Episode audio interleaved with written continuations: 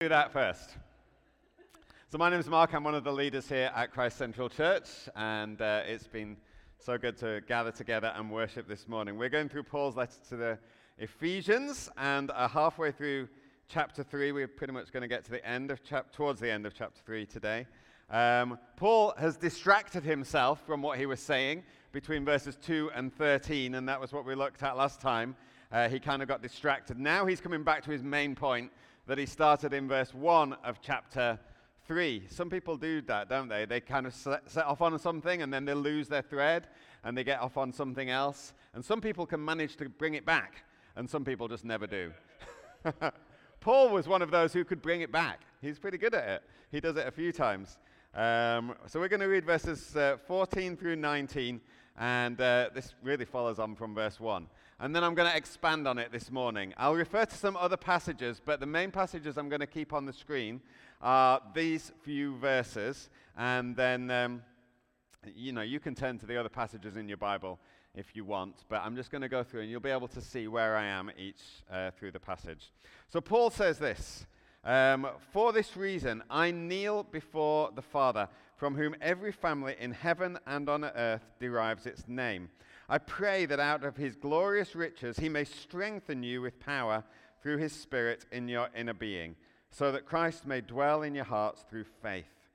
And I pray that, be, that you, being rooted and established in love, may have power, together with all the Lord's holy people, to grasp how wide and long and high and deep is the love of Christ, and to know this love that surpasses knowledge, that you may be filled to the measure of all the fullness of God.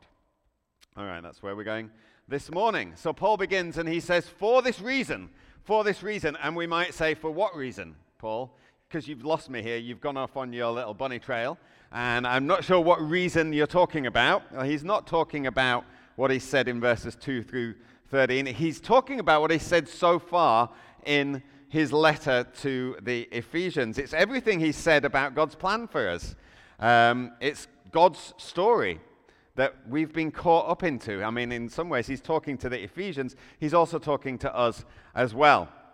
So, just in case you've forgotten or you're coming in partway through, the story begins with us being pronounced as dead. Dead in our transgressions and sins. We might not realize that, but that is the road that we were on. We were on the road to hell. And the sentence was declared over us, and the wrath of God for our sin was supposed to be was going to be poured out on us. We were without hope, we were without God in the world. But then Paul gives us the good news, because that's the bad news. He says, No, no, we now have been redeemed. We've been bought out of slavery. We were, in, we were slaves, but now we've been bought out of slavery by God. Uh, he's forgiven us for our sin. And He's chosen us. He's given us a plan and a purpose in life, and it lines up with His plans and purposes. That's the plans that God has for us in our lives. They line up perfectly with His plans and His purposes for the world. Paul says, We've been made alive in Christ. He's filled us with His Holy Spirit. And he goes on and tells us more about His plans and His, persons, uh, his purposes. God saves us for more than just our personal reasons. It's not just a, a kind of ticket to heaven when that we die, wonder, wonderful as that will be. But he says he's made known to us the mystery of his will, according to his good pleasure, which he purposed in Christ. There's a much bigger picture here, a much bigger picture. We were saved to be brought into God's story. And we've gone on to see that now we've come to be formed as part of one body one body, Christ's body, um, formed out of Jews who were formerly God's people and the Gentiles who were just completely excluded from God, from knowing God. Now we're brought together, we're being built together to become God's holy temple, a magnificent dwelling in which God lives by his Spirit. And this story that we've been brought into doesn't only affect us, it affects nations. In the letter to the Romans, Paul says, The world is groaning as in the pains of childbirth. But there's a great renewal coming for the world, and it includes us. The world is groaning, the world is decaying, but there's going to come about a renewal. I don't know if you like this time of year. I'm not, I'm not really meaning the build up to Christmas. A lot of people like the build up to Christmas. But, but in terms of the weather and the seasons, do you like this time of year? Because I really don't. I really don't. Because I just think, oh my word, there's months of winter to come. There's just months of winter and it's dead and there's nothing. I mean, some people like winter. I don't know. God bless you for that. Please pray for me. I really don't. we just see things dying at this time of year. You know, you get the fall colors, and then after that, it's like, oh, it's there's death coming all the time.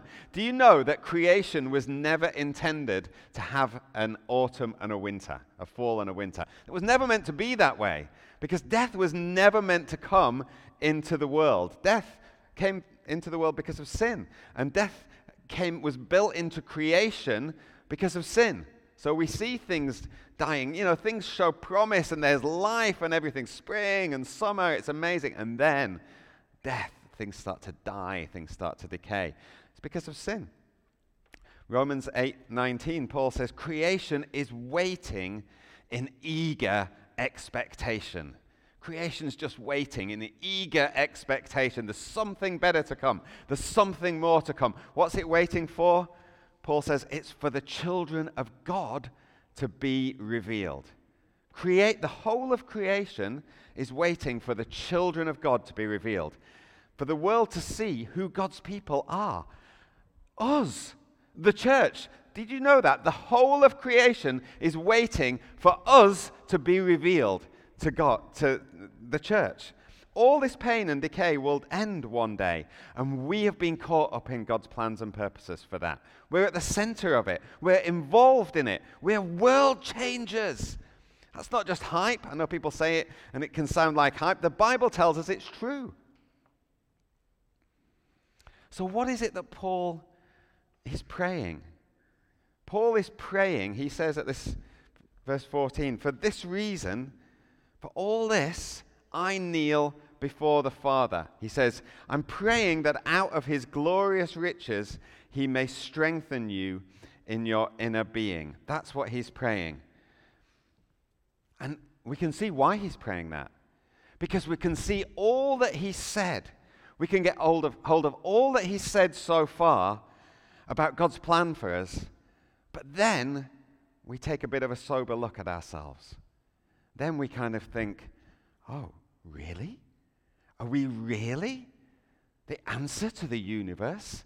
Are we really what the whole of creation has been waiting in eager expectation for?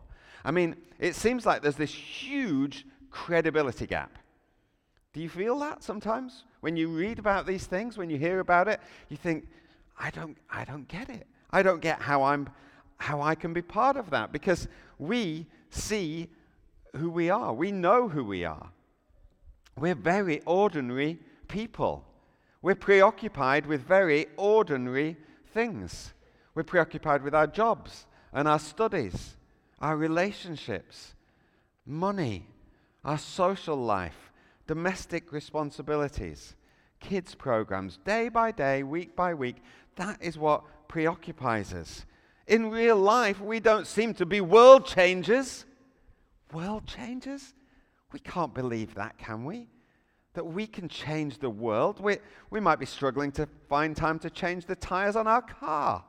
Never mind change the world. It doesn't seem to make sense. And then there are physical limitations that we face. We're getting older. Our bodies begin to wear out. We get more tired than we used to be. On my, when I was younger, on my day off, Debbie and I, we used to go off and, and do all sorts of things. We'd go for long walks in the countryside. We'd go and visit different cities. Let's travel to this city and spend the day there. And I would, we would do all of these things on a Monday. And I, I once asked my former pastor what he did on his day off. And he said, I pretty much just sleep. He said, That's really, I'm worn out. That's pretty much all I do. And at the time, I thought, What a waste of time. What a waste, so much to be doing. That's me now. That's what I do now. Pretty much sleep all day on a Monday. We get older. We have mental limitations. We don't understand everything. We get confused. We forget the truth that's been taught to us. We can, we can get motivated. We can hear things on a Sunday, and by Monday, it's all gone. We have emotional limitations. We get fearful. We can get depressed.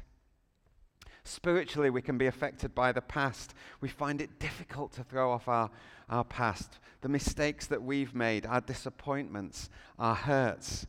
We read Paul's words here, we hear preaching on it, and we just can't believe it. It doesn't seem to connect with us. There's a huge credibility gap. And so we end up thinking, well, oh, there must be something wrong with me. There must be something wrong with me. Because maybe all the other Christians, they all get it. Maybe everyone else gets it. Maybe everyone else is doing it. And I just don't, I just don't seem to be able to. We don't realize that everyone struggles in exactly the same ways, with exactly the same things. Even pastors and elders and everyone, don't be fooled to think that we've attained some. We're all the same. We all struggle with these things. The fact is, God calls ordinary people. The good news of the gospel isn't for spiritual um, MVPs or all stars. If it was, it wouldn't include us. It wouldn't include us. Jesus said, Come to me, all who are weary and heavy burdened. Come to me, all who are weary and heavy burdened. Why does he call those people?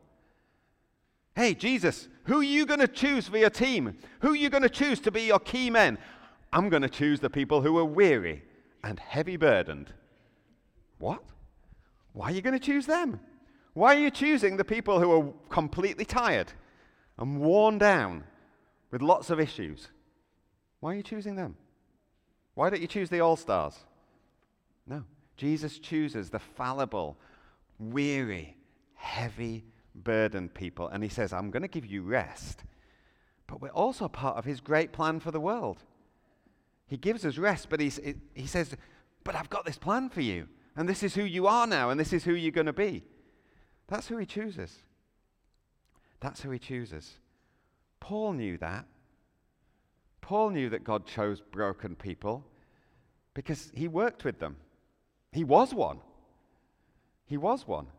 The Bible's very honest about how it all plays out. Read the book of Acts. Paul, you know, he's, he's okay, we're going on this mission to, set, to, to win the world. He has arguments with people, he has arguments with Peter at times. He snipes at him. He even snipes at him in his letters sometimes. Peter comes back at him. He fell out with Barnabas. They had a huge falling out. They, they separated. He said to Timothy in 2 Timothy chapter 1, verse 15, he says, Oh, by the way, it's just a little aside he puts in. He says, You know that everyone in the province of Asia has deserted me, including Phygellus and Hermogenes. Everyone's left him.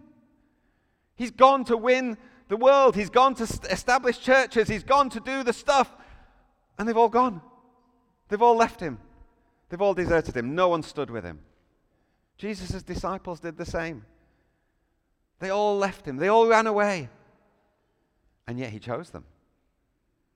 And he chooses us. He chooses us with all of our hang ups, with all of our issues. Paul knows there's a huge gap between what he's been telling us about God's plans and purposes and what we're like. And he says, For this reason, I kneel before the Father. I kneel before the Father for this very reason. He doesn't get cynical, he doesn't get impatient, he doesn't despair. He prays. That's what he does. That's his response. He prays. He doesn't despair any more than Jesus did. Jesus was speaking to his disciples, and in Luke 22, he says, Satan has asked to sift all of you as wheat. He says, But I have prayed for you, Simon. I've prayed for you that your faith may not fail. And Simon, Peter, he's the one who says, Oh, Jesus, I'm never going to leave you. I'm going to go to the, I'll, I'll die for you. I'll never desert you. And he wouldn't. He wouldn't. And Jesus knew. Jesus knew that, but he didn't reject him. He didn't say, Oh, you know what, Simon? You've got a bit of a character defect. It's not going to work out. It's not going to work out. I mean, he did have a character defect. We all do. We all have character defects. Most of us, like Simon, can't even see what ours are. Until people point it out to us, we don't know. Paul says, I'm praying. And this is what he prays here in Ephesians. He says, I pray that out of his glorious riches, God, he may strengthen you with power through his Spirit in your inner being. He says, I'm praying that God may strengthen you. He knows we need strength. He knows we need strength. He knows we need transformation by the power of his Holy Spirit. And he says, I'm praying it so that Christ may dwell in your hearts. He says, I'm praying that Christ may dwell in your hearts as you get strengthened. How does that happen? How does it happen that Christ comes to dwell in our hearts? We might think, surely that happens when we first become a Christian, actually. You know, why is Paul praying it now to the Ephesians? They already know God. Surely Christ's already come to dwell in their hearts. Well, yes and no. Christ comes into our hearts and he lives in us, but then he sets out to make it his own. He sets out to really make us his own. When you move into a new house, you don't tend to leave it the way it's currently decorated. Now, here, actually, things are staged and it's all, it looks quite nice in the new house. When you're in, in the UK, no one bothers with all of that. So you, you just get the mess that everyone else, the last person's had. and often it's pretty bad. All right? That's, what, that's when you move in. So you you're, not, you're not moving in and thinking, I'll just leave it like this. You try and imagine what it's going to look like. You get ideas and think, this is what I'm going to make it. This is how I'm going to make it look. You know, and so you might, and that's what we did when we moved into our house. We thought, oh, well, we could put a wood fireplace in here, and we'll add a washroom there, and we're going to add an ensuite bathroom up here. And let's, let's not keep it these colors, let's paint it these colors and, and make it look this, day, this way. And, and we'll add a couch here, and we'll put some pictures up here. And, and, th- and as we plan and as we begin to get to work on those things, it becomes more reflective of who we are. So we move in, and it's our home. It's our home from the minute we move in, but then we get to work on it. And eventually, people start to see a home that reflects who we are, that reflects our personality, that reflects something of our character. And Paul is praying that Christ will be at home in you. So, yes, as we get converted or whatever we might want to call it, become a new creation, Christ moves in. And he's really trying hard not to look at what it's like. he doesn't really want to, he's like, oh, yeah, it's not great. It's not currently decorated great. But he moves in and he's thinking, how does he want it to look? How does he want us to look? And then he gets to work on it. He gets to work on us. As soon as he moves in, it's home. And then day by day, it's becoming home.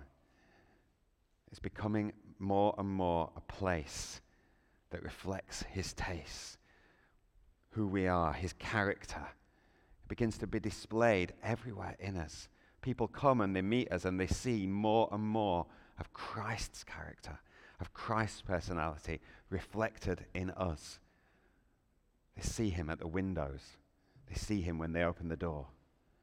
That's who they begin to see. And that's a process over time. And that's what Paul is praying. He knows that if we're going to be these people who are going to change the world, we need to become more and more like Jesus. And that's what he's on his knees praying for. Because he knows that things will change in the Ephesian church as he prays for them.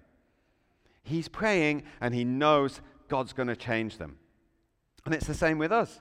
We get strengthened in power when people are praying for us. And we become people who Jesus feels comfortable and at home with because, he's, because we could become more like him as people pray for us. The implication here is that praying for people makes a real difference. Makes a real difference. I don't understand it all. I don't really understand. Why can't God just go, well, I'm just going to do it? I'm just going to do it in an instant. I'm just going to change you in an instant. Your whole personality, your whole character. I don't understand. Why can't it be like that? But it's not. That's not what God does. He changes us step by step. And we're involved in praying for each other. Paul prays that God will strengthen us. Presumably, if he didn't pray, God wouldn't do it as much. Otherwise, why is he bothering praying? Like I said, it's a bit of a mystery. I don't fully understand it, but it's what the Bible teaches. So, one of the things that we do time and time again at our prayer meetings when we gather is we pray for each other. And, and Joe and Gary and myself uh, the other week got together with some leaders of other churches in Montreal. Do you know what the main thing that we did for each other, with each other was? Pray for each other. It's the main thing that we did. And when Ginny came a few months ago, we went to Moncton with our spouses.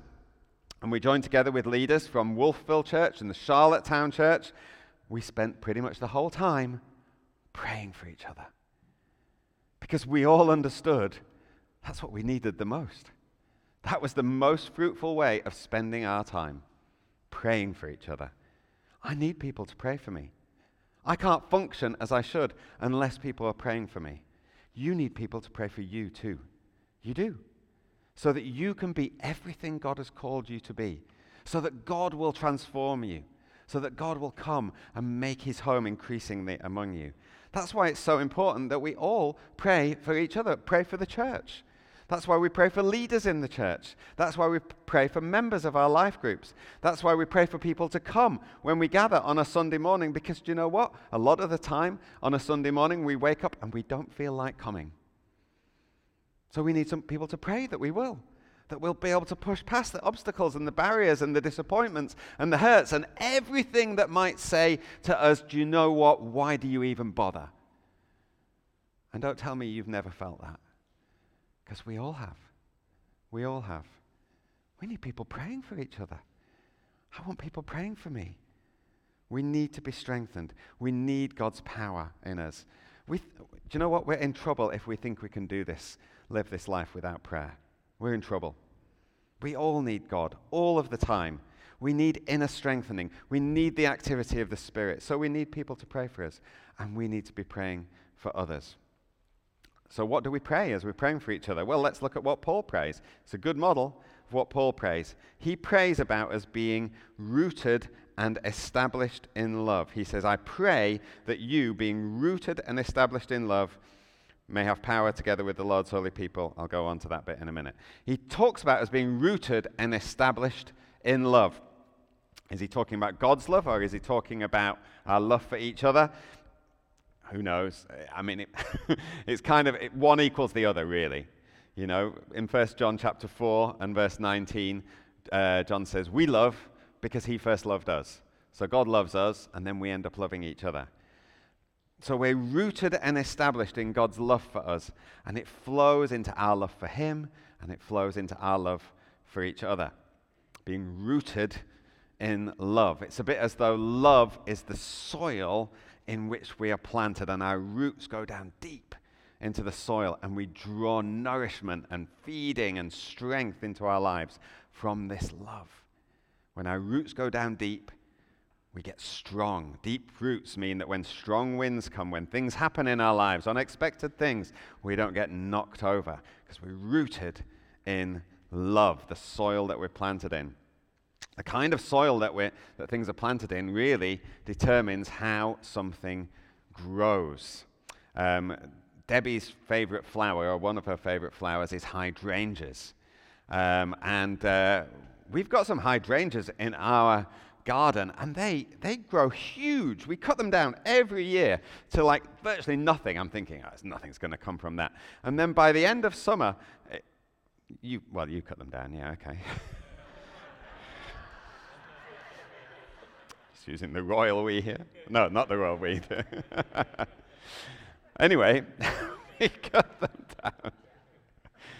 Oh dear. You sit further back because my eyesight doesn't go that far, and it's you know. anyway, Debbie loves it because hydrangeas are her favorite flower. They they grow and they're huge. I was almost going to show a picture of them, but I thought no, we better not boast about it. But Debbie gets really pleased because they, she loves hydrangeas. Our soil is really good for hydrangeas. Some people say, How do you get your hydrangeas to grow that big? I've got some, they don't go big. Um, but ours do. when we are planted in the soil of the love of God, that is good soil. It's good soil. We're going to thrive in those conditions of love. That's what Paul's praying. He's praying that we thrive in the conditions of love, established on it, built on it. And we can do a lot to receive that nutrition and that feeding. You know, we can, we can listen to, we can sing songs which have got of worship to God that have got real truth in them. That's why some of the ones we've been singing today, you know, really can strengthen us. You know, oh, praise the name of the Lord our God, and we're, we're singing truth about God. It strengthens us as we do that. It strengthens us. Uh, listening to um, messages which have got good, solid, biblical truth, we can feed on that. It's not just information, it's like, God, we want to feed on it. We want to draw strength from it by the preaching. Hopefully, this morning you'll feel like you're being fed a good meal. I hope it's a good meal. I pray it's a good meal that you're going to be fed and strengthened on. We're being built on a solid foundation. It's secure, it won't change. It's covenant love, steadfast, unshakable. And we can't leave that foundation. We can't leave those roots. We can't move on. Day by day, we've got to keep feeding ourselves, being fed week by week, the love of God. And we cultivate a climate of love for each other as well, so that we'll grow as a church. We need to grow as a church. And I'm not talking about numbers. I'm not talking about numbers of people. I mean, it was great to get more and more people here because it's great to have more people know the love of God. It's great to have more worshippers. We want a growing church in that way. But more important, to grow in our love of God, to grow in our knowledge of God in that sense, not just head knowledge, knowledge and love of God in strength and maturity. How do we do that? What are we looking for? What are the signs of that? I mean, how do you picture the ideal church? What's the ideal church in your mind? Is it a church where there's lots of programs and ministries running, trying to meet every need? Great kids' work on a Sunday, wonderful ministries, everyone trained in the best techniques and committed and effective. We've always got a team of people who can move in, meet every need, handle that problem. Well, actually, no. We can do all of those things and still be lacking. There's a big danger if we just focus on systems and develop structures and become professional and slick. And I'm not saying that some of those things are not good things to have. It's good to have some systems in place. But if I'm in need, I don't want a pre-packaged thing of solutions that's just going to be handed to me. If I'm in real need, I want to be loved. I want to be loved by someone. And I'm not even talking about just being loved by a pastor or an elder.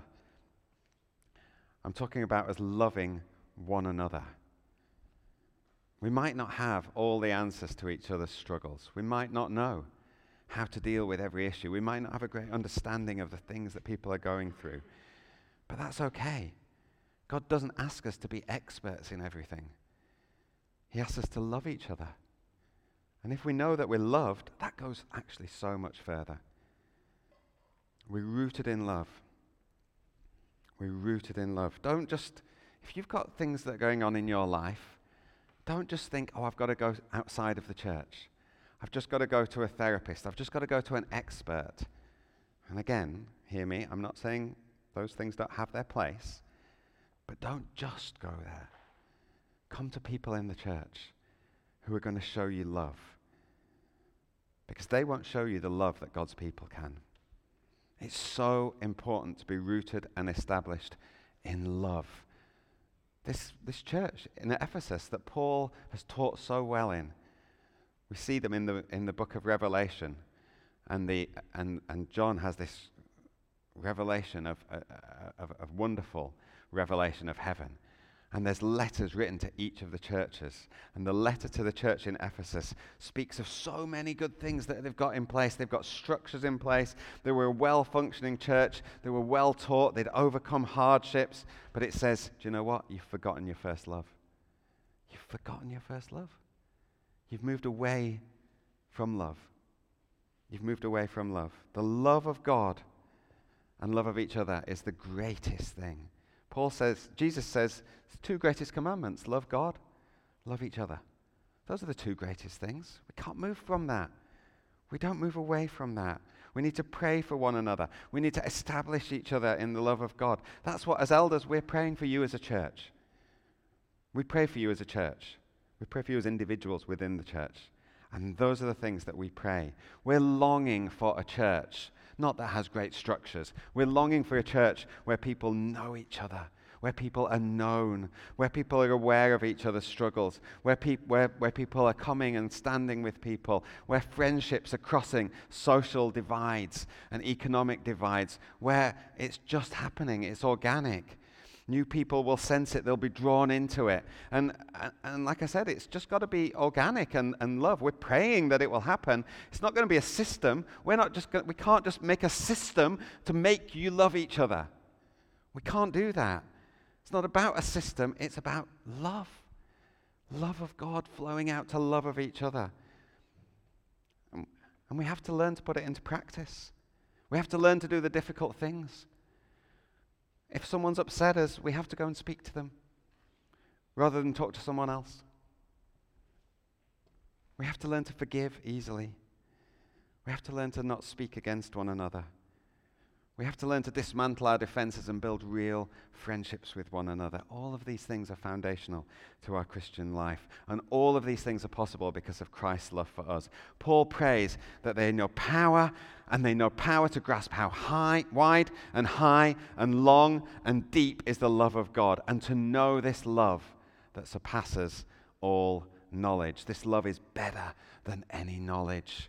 Yes, knowledge can be good, but 1 Corinthians 8 says knowledge puffs up, but love builds up. We need to know truth. I'm a passionate advocate of us knowing truth, but if we're not careful, just knowledge on its own makes us arrogant. It makes us arrogant. It puffs up. It makes us think that we know more than others. But love surpasses knowledge. Love is better than knowledge. It goes way beyond it. And it builds up. Our greatest need is that our hearts are warmed by the love of God. Again, Paul says, if I don't have love, I'm nothing. I'm nothing. Paul's praying. He's praying for us that we'll grasp how wide and long and high and deep the love of God is. He's looking at something awesome. Awesome. Paul had caused the church so much suffering.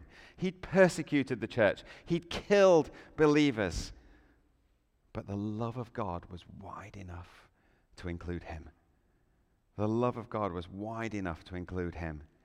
And it's wide enough to include me. And it's wide enough to include you. Just think about, I mean, I don't know how many people are here today, maybe 100, going on 100. All of the things, all, just imagine all of the things that are going on in people's lives. All of the things that we've done, all the secrets, all of the stories, all the things that people don't know about, all the things that we've thought about people and said, all the things that we're secretly ashamed of. And yet the love of God is wide enough to bring us all here and to bring us all into His church. No matter how depraved we are, the love of God is so wide and it includes anyone who comes to repentance and faith. And it's long. It's long. It will never end. You'll never come to the end of God's love. God will never change his mind about you. He'll never, he'll never lose his patience with you. You'll never come to the end of his love. He didn't just fall in love with us and then a little while later he's going to fall out of love with us. Like we can fall in and out of love. It's a covenant love like marriage. Like marriage, it's an everlasting love, it doesn't end. And it's incredibly high, it takes us to heaven. And it's incredibly deep. It goes to the depths of our experience. Even in the depths of our deepest depression, God finds us. And underneath us are the everlasting arms of God. God's love is vast. And Paul's praying we're going to grasp it all. We need an intervention of God if we're going to grasp it. We need to have people praying for that. And the main place that we see the love of God is at the cross. In Romans 5, Paul says, God demonstrated his love for us in this Christ died for us. People can talk about various things being blessings from God, and, and, and, and things are blessings from God. You see, I saw someone this week just saying, "Oh, you know, I, we're going to have a, we're going to have another baby, and it's we, we feel really blessed." And it is a blessing. It is a blessing from God, of course. But those things aren't the definitive proof of God's love for us. That's not the measuring stick of how God loves us. The measuring stick of how God loves us is the cross. It's the cross. If we shut off all other evidence of God loving us and we only look at the cross and we see the Son of God, the Lord of glory, in shame and humiliation, beaten, bloody, put there despite having done no wrong, and he's praying for the people who put him there, and he's saying, Father, forgive them. They don't even know what they're doing. That's where we see God's love for us. That's where we see God's true love for us. Such love. He's dying in our place. He's forgiving us for even putting him there. And it's forever. Paul wants us to have power to grasp this. He wants us to grasp it. And the context that we're going to grasp it in, he says, is together with all God's holy people. Paul keeps reminding us, and I won't spend too long on this because I, I talk about it a lot, because Paul talks about it a lot. He keeps reminding us over and over again of the vital importance of our relationships with each other. It's corporate, it's the church. That's how we find it. We find it in the church. And some people get damaged and they retreat back from the church. And sometimes we're tempted to, to just leave the church and, and have our own times with God. In so many ways, if people aren't there, problems aren't there. No one can hurt or upset you, no one can let you down if it's just you and God. But if you are to grasp all that Paul's praying, we've got to realize it comes through being with the saints, with each other. It's God loving us and us loving each other. 1 John 4 says, If we love one another, God lives in us and his love is made complete in us. And Paul wants us to be filled to the measure of all the fullness of God. We come to the fullness of everything God's got for us if we love one another. There's no place for the solitary believer who hides away from the church. Yes, there are issues with the church. Of course, there are. Many of us know that firsthand. But we need to keep coming back into real relationship with each other. We need to keep forgiving. We need to keep building bridges because that's what God's done for us. We can only know this love through giving and receiving love to our brothers and sisters. And Paul says, I'm praying that you're going to have the power to do it. I'm praying you're going to have the power to do it. And again and again and again and again in this letter, he says, You need power. You need power. And we need power. And we need power. We do. We can't do it on our own because we have all sorts of problems which prevent us from being, feeling loved and being loved and loving others. And, we, and maybe our upbringing, maybe our history. You know, maybe you've been in a relationship and your partner cheated on you, and that can affect you and make you cynical about love. All sorts of reasons why we might feel that we're not loved. We, maybe we keep having it reinforced by what people say to us that we're unlovable Maybe you're even with a, someone now who, who keeps reinforcing that, giving you that impression, and you find it hard to believe anyone could love you. But God can, and He does. But your love of God and His love for you is colored by all of those things. It can be really hard to push through it because you just think you've got a standard that you've got to keep, and you think you keep failing the whole time. Because people tell you that sometimes. People just keep saying, oh, you've not done this right and you've not done that right. And, oh, if I, and you can just think, oh, I'm, I'm just a failure. Oh, God must be annoyed with me the whole time. I'm always letting God down. God must be just disappointed in me all the time. You, you, can even get in, even the good things that you do, you can think, oh, but my motive wasn't right in that. Oh, you know. You just can't win. So you sit here and hear about the love of God, but you've got so many reasons going through your head as to why God shouldn't love you and why God can't love you. Paul knows that. Paul knows that. And so he says, I'm kneeling before the Father. He's feeling it intensely. And he's praying that power will touch our lives so that we'll know the love of God. Not power to touch our lives so we can do miracles. Not power to touch the life so that we can fall over or have something.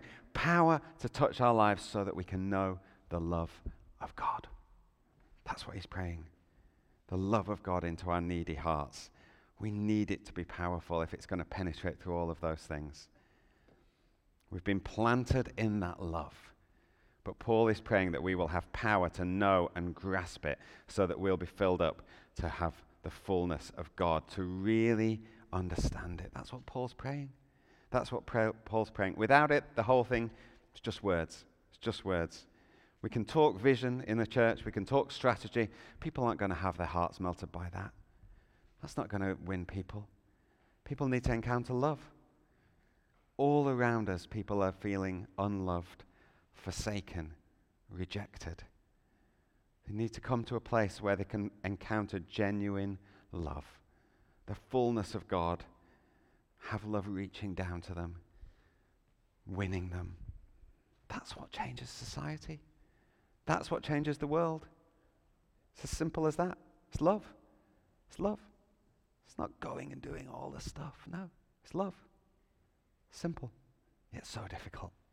We need God's power. That's why Paul's on his knees. So, in spite of everything, we will grasp how wide and how long and how high and how deep is the love of Christ. Let's pray, shall we? Let's stand together.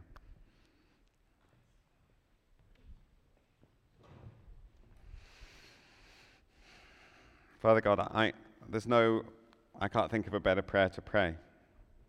So I'm just going to pray what Paul prayed. Because I believe it's on your heart, Lord, because it's here in your word. So, Lord God, I pray that out of your glorious riches, you may strengthen us all with power through your Holy Spirit in our inner being, so that Christ may dwell in our hearts through faith. And I pray, Lord God, that we, being rooted and established in love, may have the power that you give us, together with all the Lord's holy people, to just grasp how wide and how long and how high and how deep is the love of Christ. And I pray that we will know this love that surpasses all knowledge and that we may be filled to the measure of all the fullness of God. Lord God, I pray you will do that in Jesus' mighty, mighty name. Amen. Amen.